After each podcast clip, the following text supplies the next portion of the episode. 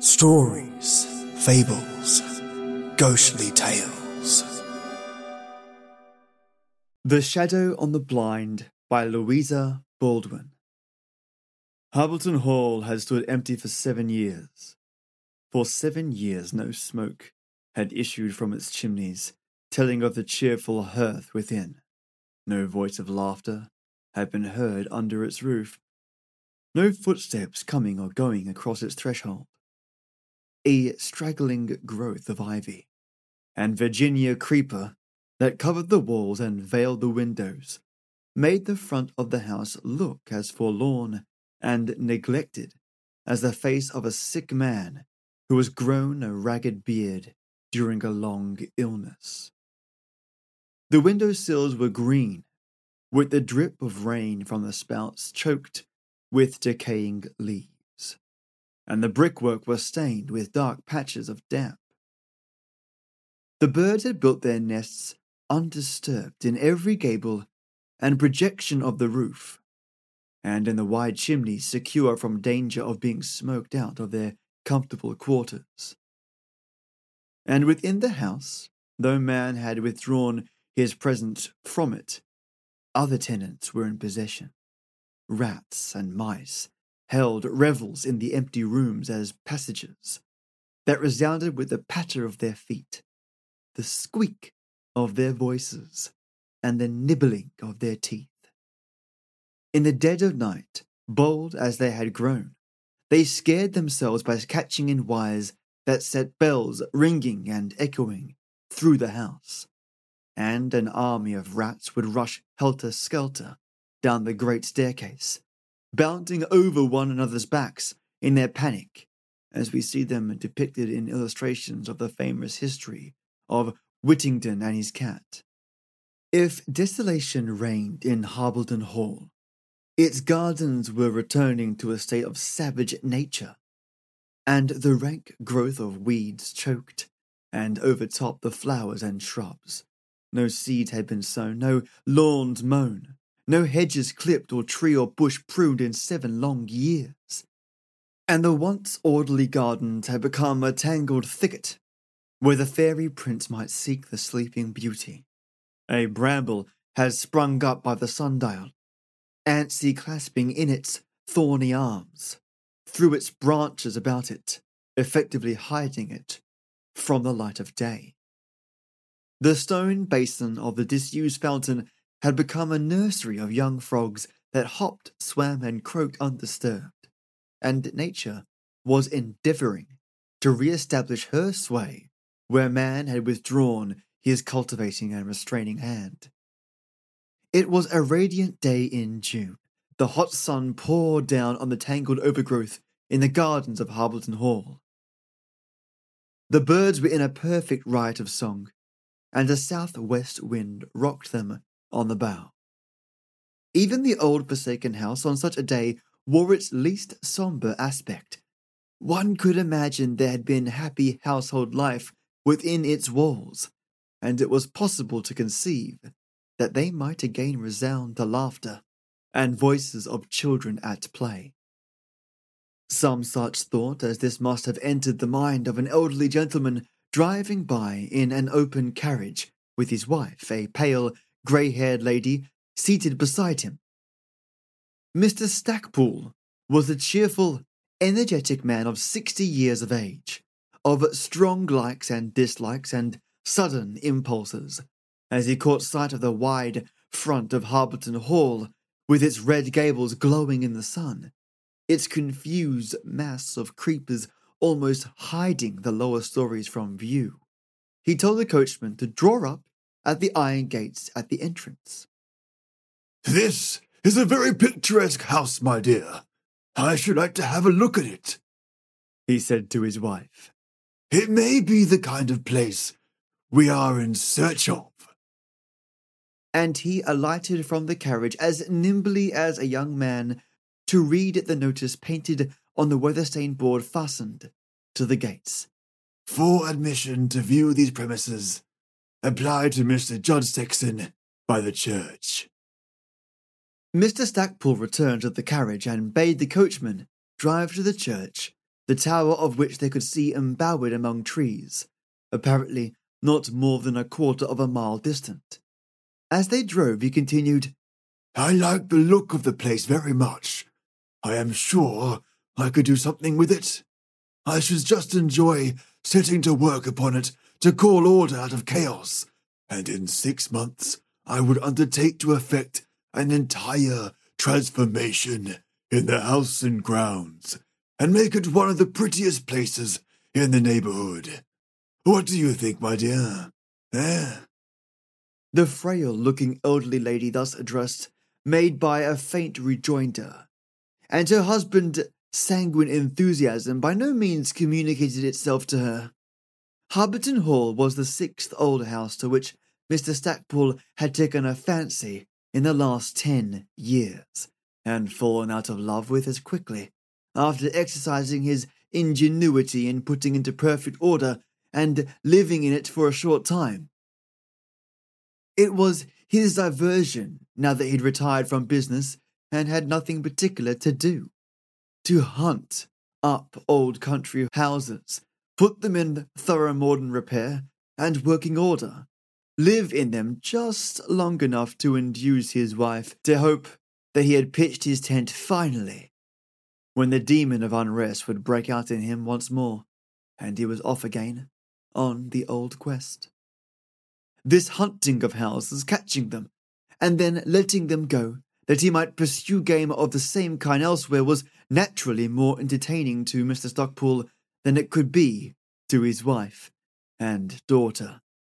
But the elderly lady was patient and philosophic, and when her daughter said petulantly, Oh, mamma, what a shame it is that we have to be dragged about the country like this!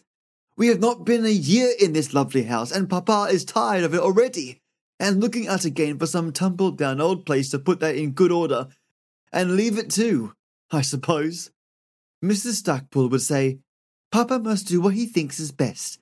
The excitement and interest he finds in frequently changing house are necessary to him now that he has done with business. And remember, my dear, he has no occupations to pass the time like you and I have.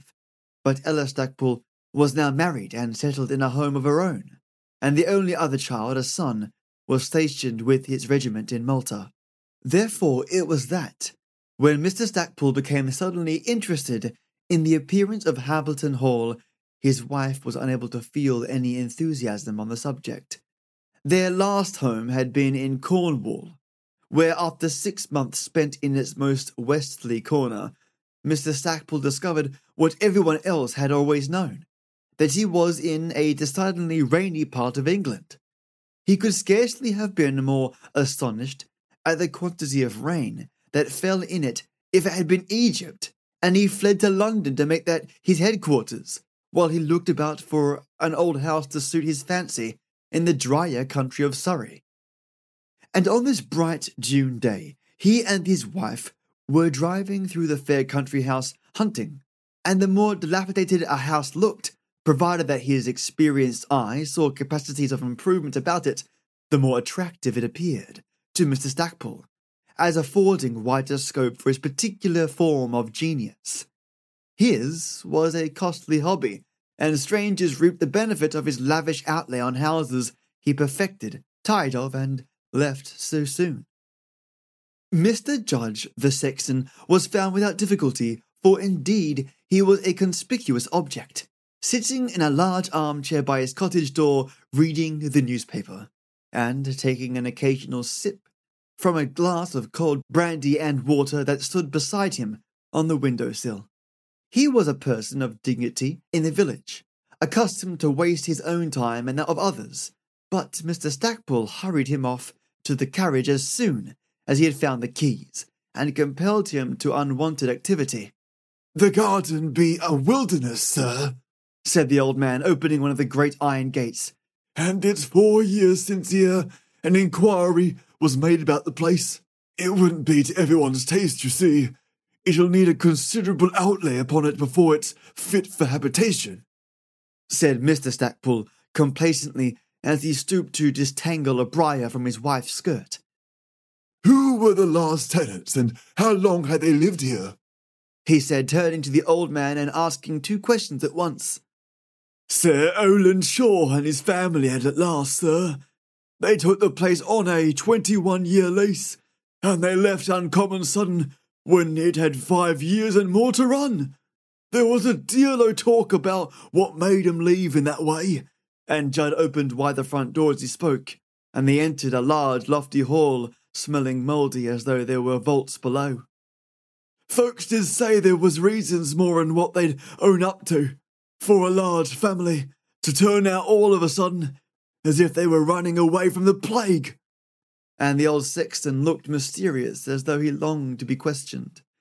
Mr. Stackpole, however, was too much interested in pacing the length of the dining room to notice any hints he might throw out. My dear, he said to his wife, who was resting on the low window seat, we will have the whole of this oak floor polished and Turkish rugs laid down at intervals. That is just what we did in our house in Cumberland. And if you remember, you were not pleased with it when it was done. Then, turning to the old man, you were going to tell us why Sir Colin Shaw left so suddenly. Forbid, ma'am, that I should say definite why he left, not knowing for certain, said Mr. Judd, swelling with importance as he spoke. I never believe more half o' what I hear, and put no faith in tales whether master or man's. But by what I can make out, and old Jimmy Judd can see through a stone wall, as for as most folks, I should say as ghosts, was the bottom of the whole kick up. Mr. Stackpole smiled at the old man's mode of expressing himself, and then looked anxiously toward her husband, who laughed heartily, and they left the dining room for the upstairs regions, which he was impatient to explore. They fled before ghosts, did they? said Mr. Stackpole, still laughing at the idea. if the house is supposed to be haunted, I should like it all the better for its reputation. And he swung open the door of a large, low room with a deep projecting chimney place and a wide window letting in a flood of sunshine. This is certainly a very cheerful aspect, said his wife, stepping to the window and looking out upon the wild garden enclosed by ragged yaw hedges. There is nothing ghostly about this room, at all events. Pooh! Ghosts indeed! Those who believe in them deserve to see them, said Mr. Stackpole contemptuously. If we take the house, this shall be your morning room. You'll get plenty of sunshine, which is a great thing for you, and if I like the room under it, I will have it done up for a business room for myself. And they wandered from cellar to attic of the big house. Mr. Stackpole delighted with the possibilities of the place, and noting in its pocketbook the dimensions in the chief rooms and of the entrance hall. At all events, I shall inquire on what terms the house is to be let, he said, after spending two hours in energetically inspecting the premises, and as he slipped five shillings into Mr. Judd's expectant palm. By the way, I have not asked who is the landlord. The landlord, sir? Be a many and not one. And the old man named a well known city company to which the property belonged. I've rented from landlords and landladies and trustees, but never yet from a company. It's all one to me, and I shall see their agent in town tomorrow. Then Mr. Stackpole took a farewell look at the room on the ground floor, immediately under the cheerful room at the head of the stairs that he had assigned to his wife's prospective use, and decided that it was exactly adapted to his requirements, after which they threaded their way back to the gates through the neglected maze of the garden. And how do you like the look of Harbleton Hall? he asked his wife as they drove away. What did you think of the old place? I confess that I was not very favourably impressed by it, though it is a handsome, well built house, and might be made very comfortable, no doubt. But it struck me with a kind of chill. So would any place, my dear, that had been shut up for seven years. I felt it in my back now. I wish it may not mean an attack of lumbago for me. Mrs. Stackpole smiled at the literal interpretation of her words. I don't mean that kind of chill, but a sort of depressed, foreboding feeling that I have never had before in any of the houses you and I have been over together. And their name is Legion. Why, Anna? You don't mean to say that the tedious old sexton has frightened you with his gossip? It was merely some nonsense or other. He had made up to increase his importance. If I take the place, I shall put an army of workmen and another army of workmen in a week from now, and when next you see it, with good fires drying the rooms, windows bright and clean, and paperers and painters busy upon it, it will look very different, I can assure you. Any house that has been uninhabited as long as Harbleton Hall wears a forlorn look, but for all that I see, the possibilities of it, and I could make it the prettiest place we have lived in yet. And Mrs. Stackpole felt certain that her husband would take the old house. The following day, when Mr. Stackpole saw the company's agent, he was surprised at the very moderate rent asked for the house. Whether he wished to take it on lease or as a yearly tenant, the sum demanded was small enough to arouse suspicion in the most unwary.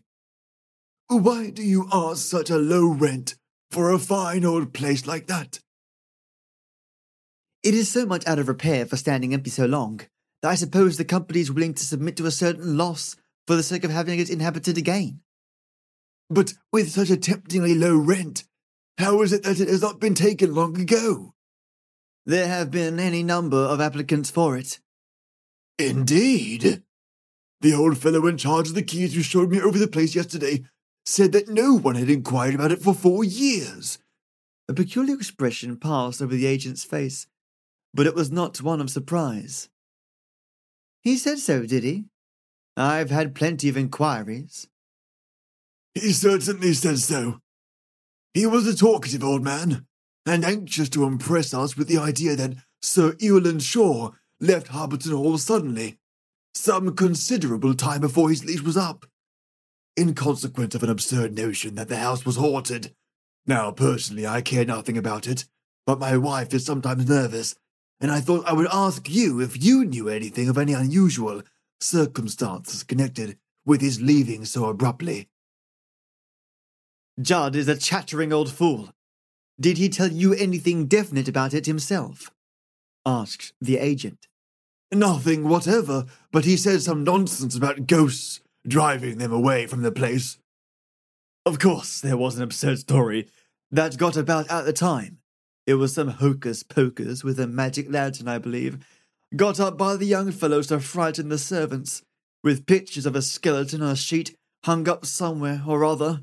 The whole thing was a stupid practical joke, only too successful, for the scare spread to the ladies of the house, and of course Sir Ewan had to leave. They made the place too hot for him, and the agent laughed uproariously.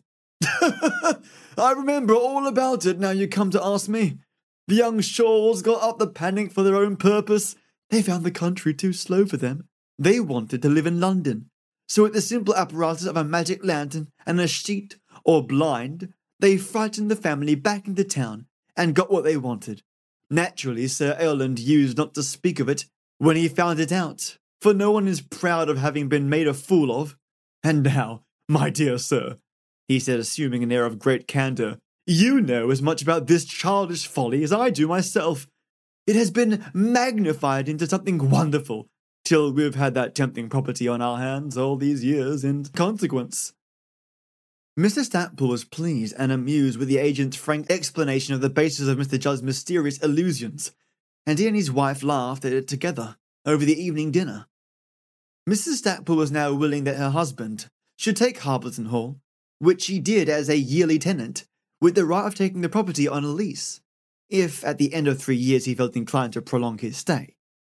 Then began all the delightful bustle that Mr. Stackpole's soul loved the drying, warming, painting, lighting, decorating, and furnishing of the house itself, the taming and reclaiming of the garden, the stubbing up of old lawns and laying down of new turf, the cleaning and regravelling of weed grown paths.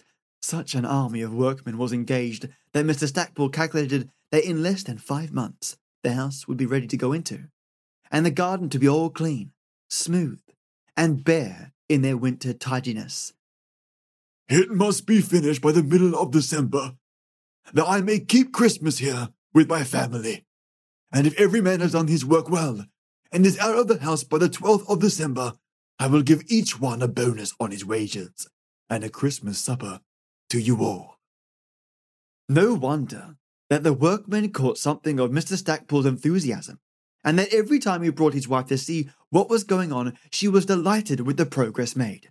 All their friends were informed of the lucky find of the beautiful old house in Surrey, and invitations were issued long before for a series of entertainments, dances, and private theatricals that they intended to have at Great Harbleton Hall in the following January, when their daughter, Mrs. Belmont, and her husband would be staying with them.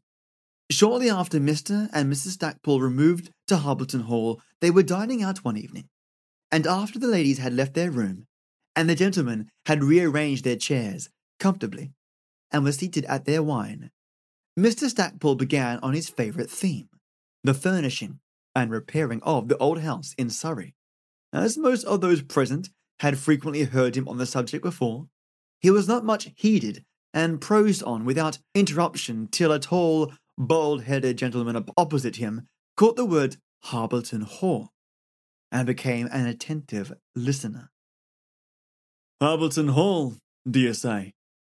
Do you mean the old garbled red bricked house three miles from Mendlesham in Surrey? I hope no friend of yours is thinking of taking it. Mr. Stackpole smiled. Not exactly a friend of mine, though probably I know him better than anyone else.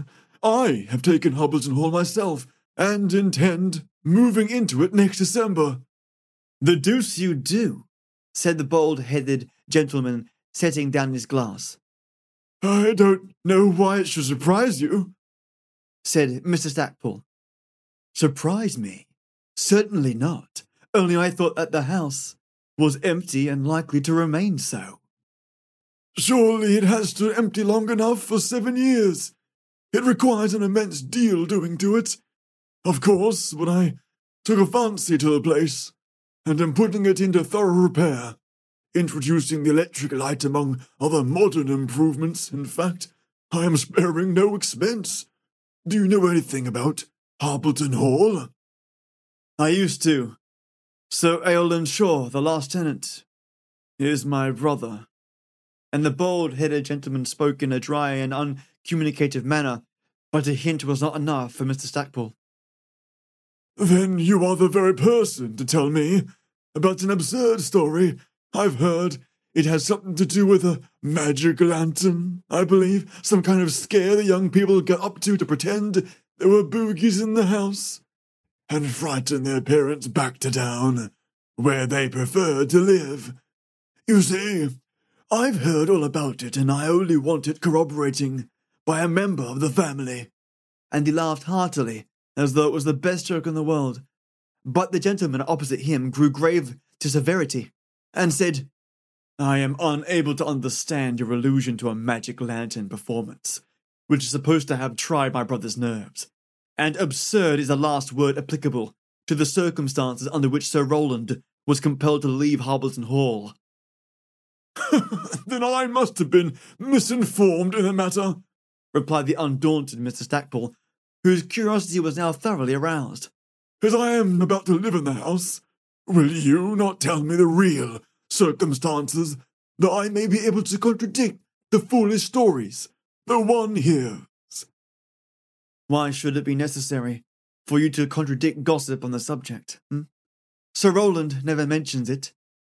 It is possible that some time you may learn for yourself why my brother left the house. Then I think you will be satisfied that he acted wisely, and if not, I should be sorry to prejudice you against Harbleton Hall. And the gentleman rose to join the ladies, and Mr. Stackpole remained in a state of mystification Evidently, something had happened to drive Sir Roland Shaw and his family from Harbleton Hall, with which neither old Judd nor the agent was acquainted. What could it be? For himself, so long as it were neither rats nor drains, he did not care. But with his wife it was different.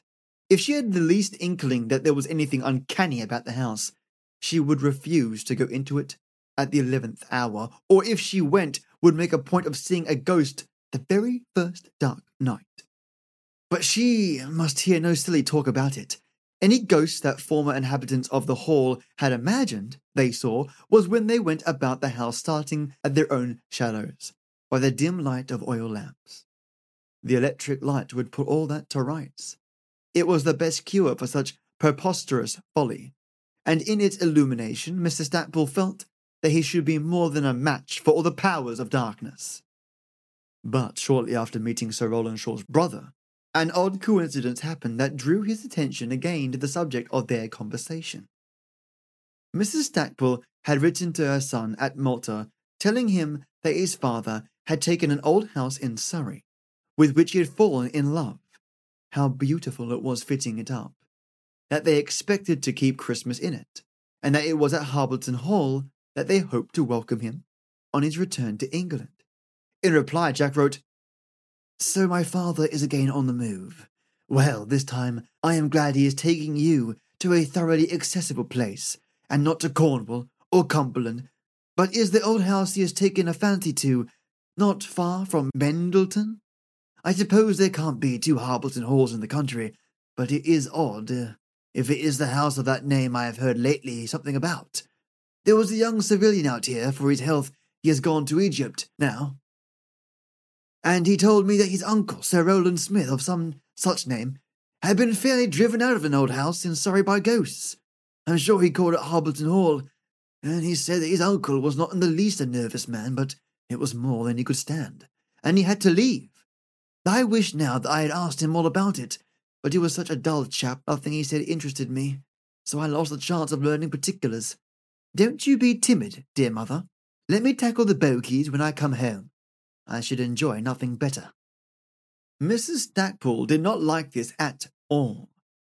It produced an eerie and creepy sensation, and her husband took care not to increase her discomfort by telling her of his conversation with Mr. Shaw.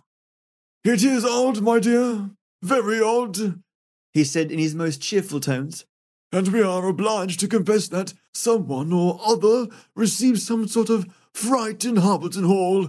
Nothing can be more vague, and yet that is all that is known about it. A pity the whole silly business was not inquired into on the spot, for of course it would admit of a perfectly simple solution. Very likely one of the maids has supped rather more heavily than usual on cold pork, and in a paroxysm of indigestion walked in her sleep Someone saw her in a white nightgown, took her for a ghost, screamed, and got up a scare, for it is always easier to cry out than to investigate. And there you have it. The whole history of a ghost story in a nutshell, my dear. In a nutshell, no less. The workmen were punctually out of Harbleton Hall on the day agreed upon, and as punctually received their pay and their Christmas supper, and the house was ready for the reception of the new tenant. With the good wishes of all who had helped to prepare it for him, Mr. Stackpole arranged that they should arrive after dark at Harbleton Hall, that he might surprise his wife with the electric light in every room and passage, and introduce her to her new home under its most cheerful and attractive aspect. As they approached the house, both Mrs. Stackpole and their daughter exclaimed with delight, and Ella said it was too pretty to be real. It was like something on the stage. From every window of the house, from the basement to the garret, streamed the pure radiance of the electric light, undimmed by curtain or blind, sending shafts of light far into the surrounding darkness. From the porch, the white light illumined the drive like a cold sunshine and showed every pebble on the ground and every twig on the bare boughs. There, my dear, said Mr. Stackpole triumphantly, as he led his wife and daughter into the brilliant hall. This is how modern science drives away foolish fears of darkness by turning night into day. No one could be nervous or afraid of ghosts in a house lighted like this. No, indeed, the thing would be impossible, replied Mrs. Stackpole, her daughter and son in law in confident chorus. Christmas was kept with much festivity at Harbleton Hall, and it was impossible to say who was most delighted with the house, the host or hostess, or the guests under its hospitable roof.